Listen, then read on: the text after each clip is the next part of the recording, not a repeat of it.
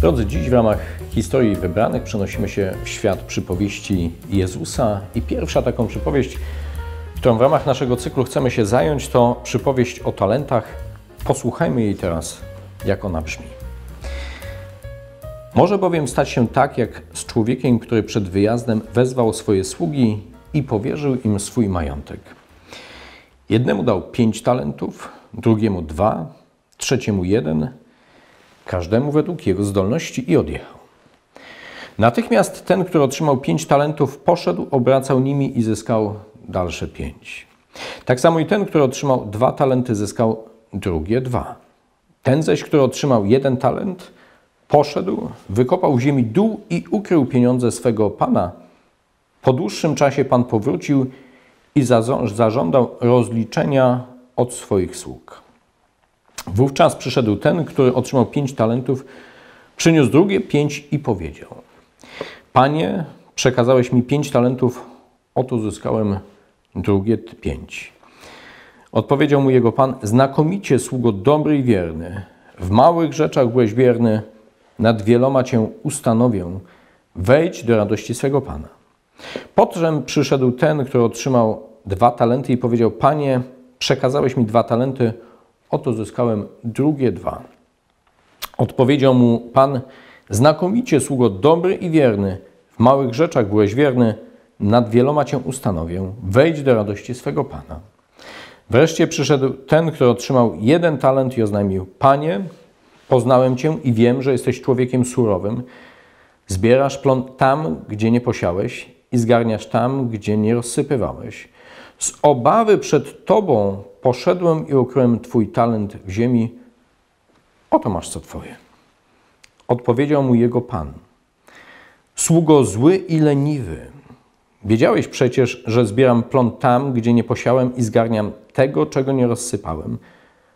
Powinieneś był oddać moje pieniądze bankierom, a ja po powrocie odebrałbym, odebrałbym je z zyskiem. Odbierzcie mu więc ten talent i dajcie temu, który ma 10 talentów.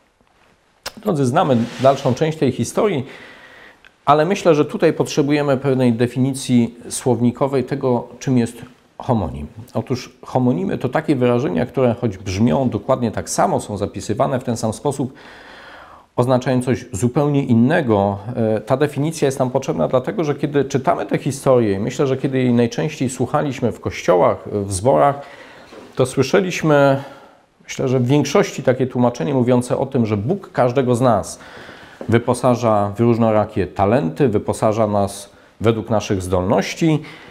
I najważniejsze przesłanie z tej historii jest takie, byśmy nawet jeśli mamy ten jeden talent, jakikolwiek talent mamy od Boga, byśmy go nie zakopywali w ziemi. Ja nie chcę powiedzieć, że to jest złe tłumaczenie, E, zwłaszcza wtedy, kiedy spojrzymy sobie na przykład na listę apostoła Pawła, te fragmenty, w których naucza o Duchu Świętym i kiedy przypomnimy sobie nauczanie Pawła mówiące o darach, posługach i sposobach działania w Duchu Świętym, to myślę, że takie tłumaczenie jest jak najbardziej uprawnione, bo rzeczywiście przez Boga w różnoraki sposób jesteśmy wyposażani, przygotowywani do służby, ale talent, o którym dzisiaj jest w tej historii, to tak naprawdę pieniądz. E, ta historia jest historią pieniądza, historią odpowiedzialności za powierzony majątek i myślę, że tak ją dokładnie należy zrozumieć wtedy, kiedy jeszcze spojrzymy na nią e, w Ewangelii Łukasza. Łukasz mówi o minach. Talent był jednostką płatniczą, e, największą z tych, można powiedzieć, taką jednostką obrachunkową, która dzieliła się właśnie na miny, to była mniejsza jednostka, i na szekle, to były pieniądze, którymi się posługiwano. E, I chciałbym, żebyśmy na tę historię dzisiaj spojrzeli właśnie przez perspektywę może nie tylko kasy, pieniędzy, ale przede wszystkim na perspektywę po pierwsze zaufania, perspektywę odpowiedzialności, po trzecie ryzyka, no i niestety po czwarte też tego, czym jest strach i do czego potrafi człowieka doprowadzić. Bo ta historia zaczyna się dla mnie od zaufania. Ten, który wyjeżdża, Pan przywołuje swoje sługi, nie wiemy, czy było ich trzech, czy było ich więcej, ale wiemy, że trzech zostało wyznaczonych do tego, by to im powierzyć zarząd nad tym, co należało do Pana. Co bardzo istotne, można powiedzieć, że ten, który wyjeżdża, dokonuje pewnego spojrzenia i oceny, dlatego że nie daje wszystkim równo. On daje każdemu według jego zdolności. I można powiedzieć, że nie pomylił się, dając temu, który otrzymał pięć, pięć talentów, temu, który otrzymał dwa, dwa talenty i temu, który otrzymał jeden, jeden talent. Myślę, że to pokazuje na dobrą ocenę zdolności tego, co ktoś może podjąć. I to jest niesamowite, kiedy ktoś nam ufa, ale też z drugiej strony bardzo trudne, kiedy przychodzi nam dokonywać oceny zdolności innych, co jesteśmy w stanie im powierzyć. E, dla mnie ta historia jest historią o Kościele, tak, o powierzeniu e, odpowiedzialności za Kościół, również od tej perspektywy zarządzania, odpowiedzialności za majątek, odpowiedzialności za zbór, odpowiedzialności za nauczanie, e, według zdolności, które każdy z nas w takim lub innym zakresie powinien mieć, mieć. I to jest niesamowicie ważne, a z drugiej strony trudne, jak dokonać tego i właściwie ocenić, co komu można powierzyć. To jest ta pierwsza część. Zaufanie, które Pan ma w stosunku do tych, którym daje swoje talenty, można powiedzieć, swój cały majątek. Druga część tak jak powiedziałem, to jest odpowiedzialność. Odpowiedzialność za to, co zostało nam przekazane, i jak widzimy, e, ta odpowiedzialność zostaje podjęta w bardzo różny sposób, który będzie miał swoje konsekwencje na samym końcu tej historii. E, my nie czytaliśmy już do samego końca, ale myślę, że każdy z nas może tych kilka wierszy dalej sobie jak najbardziej przeczytać. To jest pytanie o odpowiedzialność. Czy chcemy tę odpowiedzialność na siebie przyjąć? Bo to jest niesamowicie ważny moment. Bo w tej historii dla mnie kluczowy jest jeden z momentów, to jest właśnie ten, kiedy Pan daje zarząd nad tym, co jest Jego.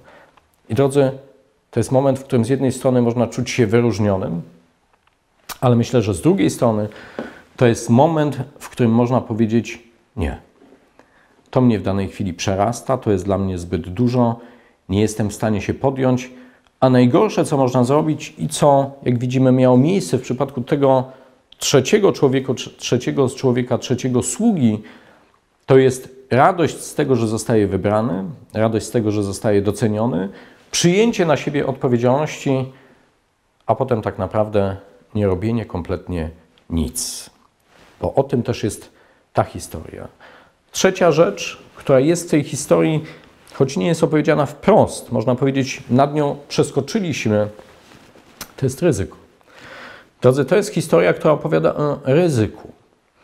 Ryzyku, które podejmują ci, którzy otrzymali talenty, w tym, by te talenty pomnażać. My czytamy te historie wtedy, kiedy oni otrzymują talenty, czytamy te historie wtedy, kiedy stoją już przed Panem i rozliczają się z tego, co zyskali, i to jest wspaniały moment, kiedy Pan mówi im: Fantastycznie zrobiliście, fantastyczna praca.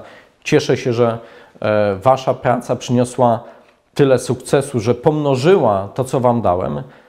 Ale drodzy, to jest niesamowity czas ryzyka, kiedy otrzymujemy coś możemy zyskać, ale kiedy pomyślimy o obracaniu pieniędzmi, przecież to nie są żadne wymysły, to jest też historia, która mówi o tym, że można pewne rzeczy stracić.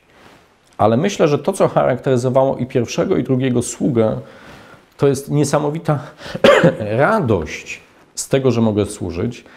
To jest niesamowite dążenie do tego, e, by przynieść tę radość również temu, który do mnie powróci, przed którym będę mógł się rozliczać.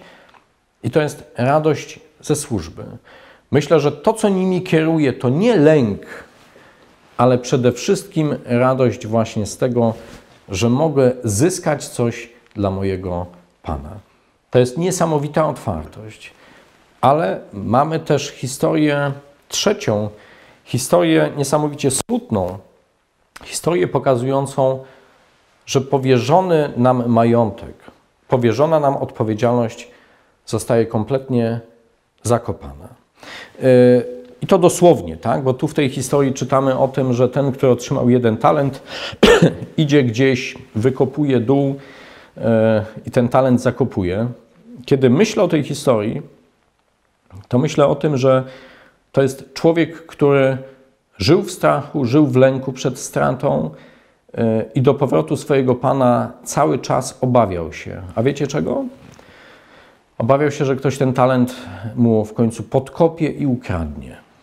Myślę, że on nie miał spokojnych snów, a ci, którzy obracali tymi pieniędzmi, myślę, że mieli spokojne sny, bo wiedzieli, jaki jest Pan i zupełnie inaczej na niego spoglądali. Dla mnie niestety jest to też historia pokazująca to, jak myślimy często o Kościele. Mamy taką reformacyjną zasadę Ecclesia semper reformanda, kiedy mówimy o tym, że reformacja ciągle musi działać dziać się na nowo, że przychodzi nowe pokolenie, że przychodzi nowy czas, że Kościół nie może stać w miejscu. A z drugiej strony myślę, że mamy takie myślenie, w którym Ecclesia semper reformanda to jest dokładnie myślenie na zasadzie takiej, że to, co mamy, należy zakopać, zakonserwować, żeby nikt nie zabrał nam tego, co dzisiaj mamy. Ale przecież nie chodzi o to, by z kościoła, ze wspólnoty e, uczynić słoik e, z zapasem na zimę. Ja bardzo lubię e, robić słoiki z zapasem na zimę, ale po pewnym czasie te słoiki się otwiera, zawartość zjada i słoik zostaje pusty. I myślę, że ta historia też o tym jest. Że kiedy tak myślimy o naszej służbie, tak myślimy o naszym kościele, z takim strachem, by tylko i wyłącznie nie stracić, to tak naprawdę prędzej czy później przyjdzie ten moment, w którym to, co mamy i co wydaje nam się, że zostało przez nas fantastycznie zabezpieczone w ziemi, tak naprawdę zostanie nam odebrane, e, a cały nasz trud pójdzie na marne. Dlatego wracając do tej historii, myślę, że kluczowy moment dla mnie to jest moment, w którym musimy sobie zadać pytanie o to, kiedy i czy chcemy podejmować odpowiedzialność za powierzane nam prowadzenie naszych parafii, naszych zborów, naszych wspólnot, chórów parafialnych, szkółek, jakiejkolwiek odpowiedzialności za służbę w kościele. Bo czasami lepiej na początku powiedzieć nie, niż na końcu myśleć tylko i wyłącznie o tym, co straciłem. Zostawiam nas, drodzy, z tym przesłaniem do kolejnej naszej historii wybranej.